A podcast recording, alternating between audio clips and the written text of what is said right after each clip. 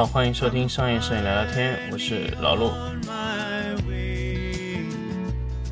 The time has come to say goodbye, goodbye, goodbye.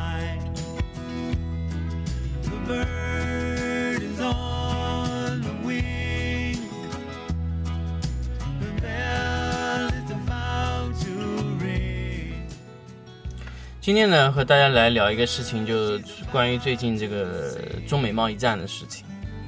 大家肯定会问，哎，老陆为什么要去聊中美贸易战这个事情，和这个摄影不搭嘎？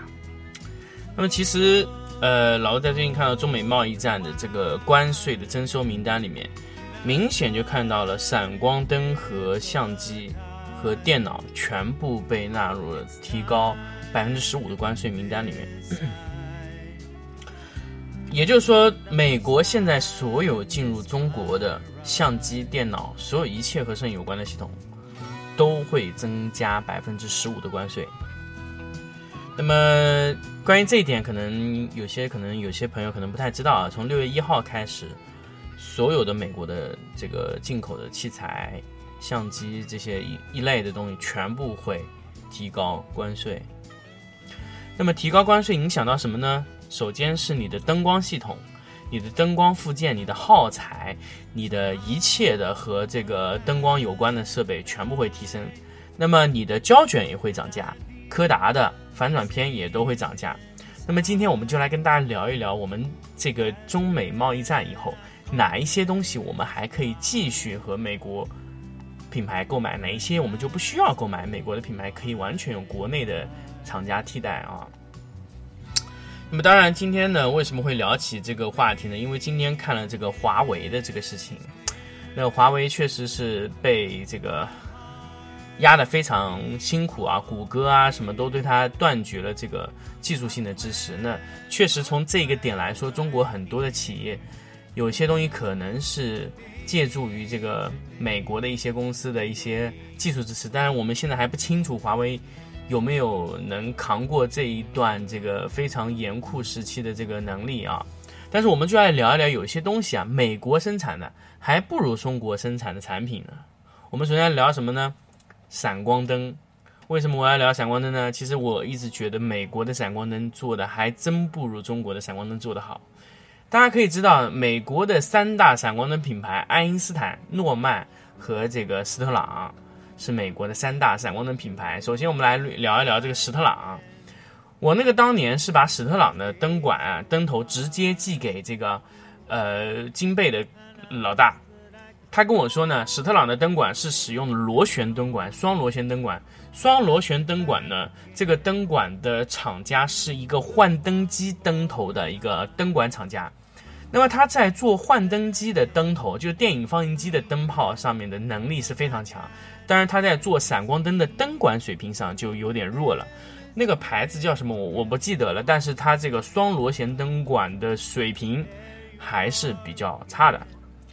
那么双螺旋灯管的闪管呢？其实现在只有美国这么一家品牌在生产了，其他品牌都已经不使用这个灯管了。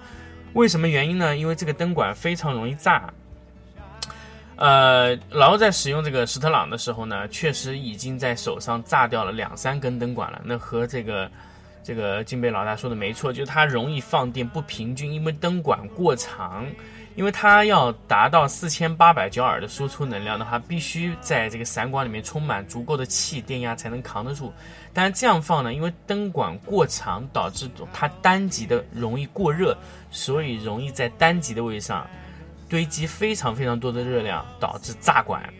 也就是说，史特朗的灯没法连续的放电，连续闪光，它就容易炸管。史特朗的灯头确实天生就有这个缺陷，但是它这个灯啊，呃，它这个灯的功率非常非常大，呃，它的附件很便宜。但是我要老实说，美国的产品呢，美国的产品的做工啊、质量啊，那是相当的差。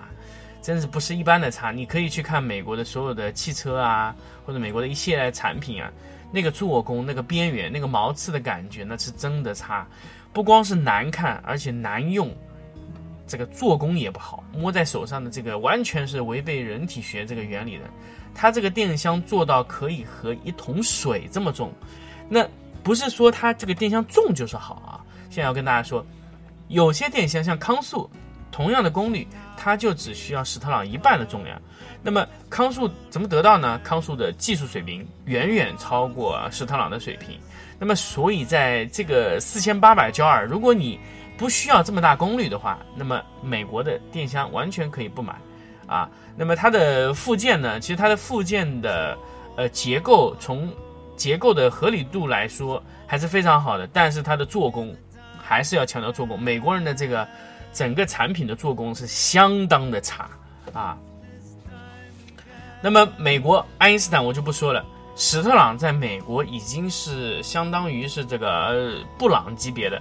那么这个爱因斯坦的灯就不用说，诺曼就更差了。这个灯简直就是垫底中的垫底。诺曼的灯几乎就是和金贝一个一个水准啊，金贝吧也不是金贝一个，就金贝很老的那时候那个灯一个水准。有一部分诺曼的灯好像貌似还是金贝代工的，啊，那个做工是相当的差。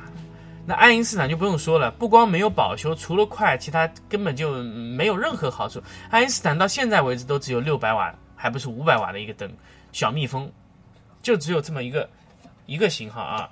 那这个水平呢，摆在那里了，也就只有这点料。那么美国，那么说完了美国这个东西不值得买，那么其他有没有东西值得买呢？有，Roscoe 和 Lee 这两个色片啊，那是美国的。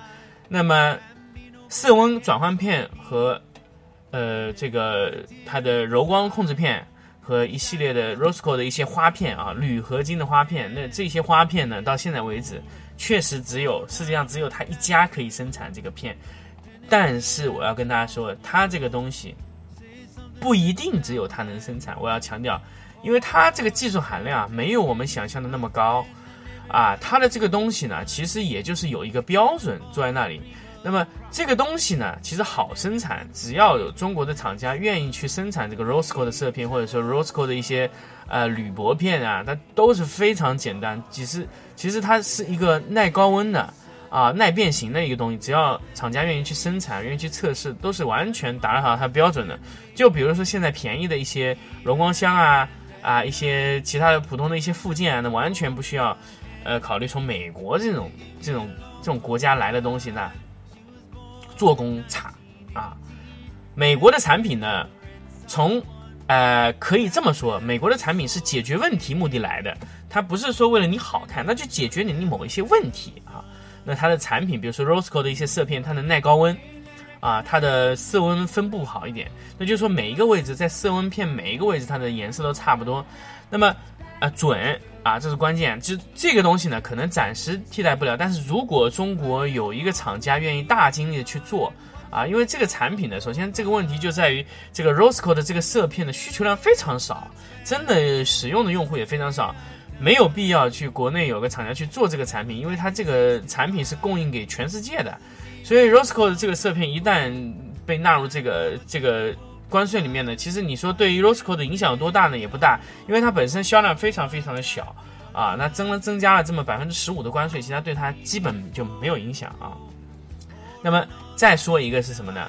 有一个东西我们可能呃就是没有办法替代什么呢？苹果电脑，还有苹果的平板电脑啊，苹果的这个台式机一体机，这个我们没有办法，因为它的 Mac Mac 系统确实中国没有替代的一个品牌可以去使用，所以。苹果电脑还是得继续买，但是苹果的手机要不要继续买呢？苹果的耳机要不要继续买呢？苹果的呃一些其他的东西要不要继续买呢？那就成为疑问了。但是苹果的电脑和平板电脑作为摄影师来说还是没有办法抛弃的，所以这个东西我们还得继续买。那么灯光我们说了可以不用买，那么还有一些什么呢？呃，一些电影镜头。那么电影镜头其实美国有很多的电影镜头平台，比如 Pan。潘纳斯通还是什么一个牌子？那么这种镜头呢，其实和我们非常遥远，所以它租赁的东西呢，也基本上就是这个情况。那么还有一些什么东西呢？比如说一些渲染的显卡啊，尼维达的一些显卡，英特尔的处理器啊，这些东西啊，它要涨价，我们也没有办法，只能去呃忍受让它买，对不对？那么美国还有什么东西我们会考虑呢？就是一些附件。那么灯光的附件，那么美国所谓的一些灯光附件，大家可以知道，以前有一个叫反光产的公司，一个叫什么快速折叠柔光箱公司，这些公司的附件全部国内已经仿造完毕，而且做的比它更好。所以这些品牌我们完全不需要考虑，而且我不需要告诉你这些什么牌子，我不需要去从网上告诉你这是什么牌子，甚至有一个什么魔术贴头的，也是一个美国的生团生产的一个东西，就是装在小型的闪光灯的前面的这么一个东西，它是用磁铁吸住的。现在这个东西国内也有仿造的，所以基本就完全抛弃了美国的这个所有的这个类型的这个产品。那么美国还有什么产品是中国人必须要买呢？也是小众品牌，就是那个牌子叫 Chimera。Chimera 这个柔光箱是现在为止造能超过两米五的圆形八角柔光箱，或者十六角柔光箱，或者是两米五以上宽度或者长度的方形柔光箱的唯一的品牌。那么这个超大型的柔光箱只能是 Chimera 的。那么这种东西关税对它影响有多大呢？也不大。为什么呢？因为它本身的销量非常小，所以它增加了百分之十五也无所谓。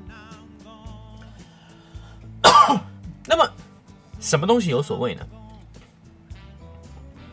胶卷、拍立得、宝丽来相机，这些是一个耗材，所以这块东西该囤的赶紧去囤起来。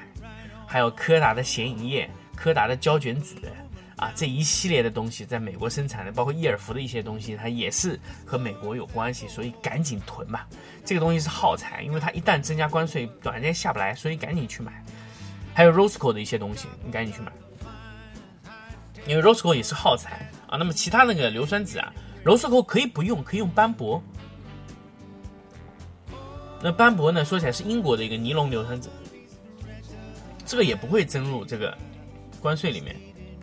那么再说回来，那中国销给美国的有没有器材？有镜头。那么这些镜头呢，其实中国这个关于摄影行业的这一整块的这个销量啊，都不太好，所以其实对中国这一整块的市场其实没有什么影响。啊那么关键就是我们在选择美国的一些产品的时候，我们就可以自己考虑了。很多产品国内的仿造的做的做的都比美国人生产的好啊。那我上次我之前在美国拍摄的时候，发现这个美国的这个造型灯泡的做工啊，真的是糟透了。包括美国的灯泡，我都难以相信这是一个通用公司在美国生产的灯泡，那这个做工是相当的差。甚至那个史特朗的电箱打开以后，里面那个。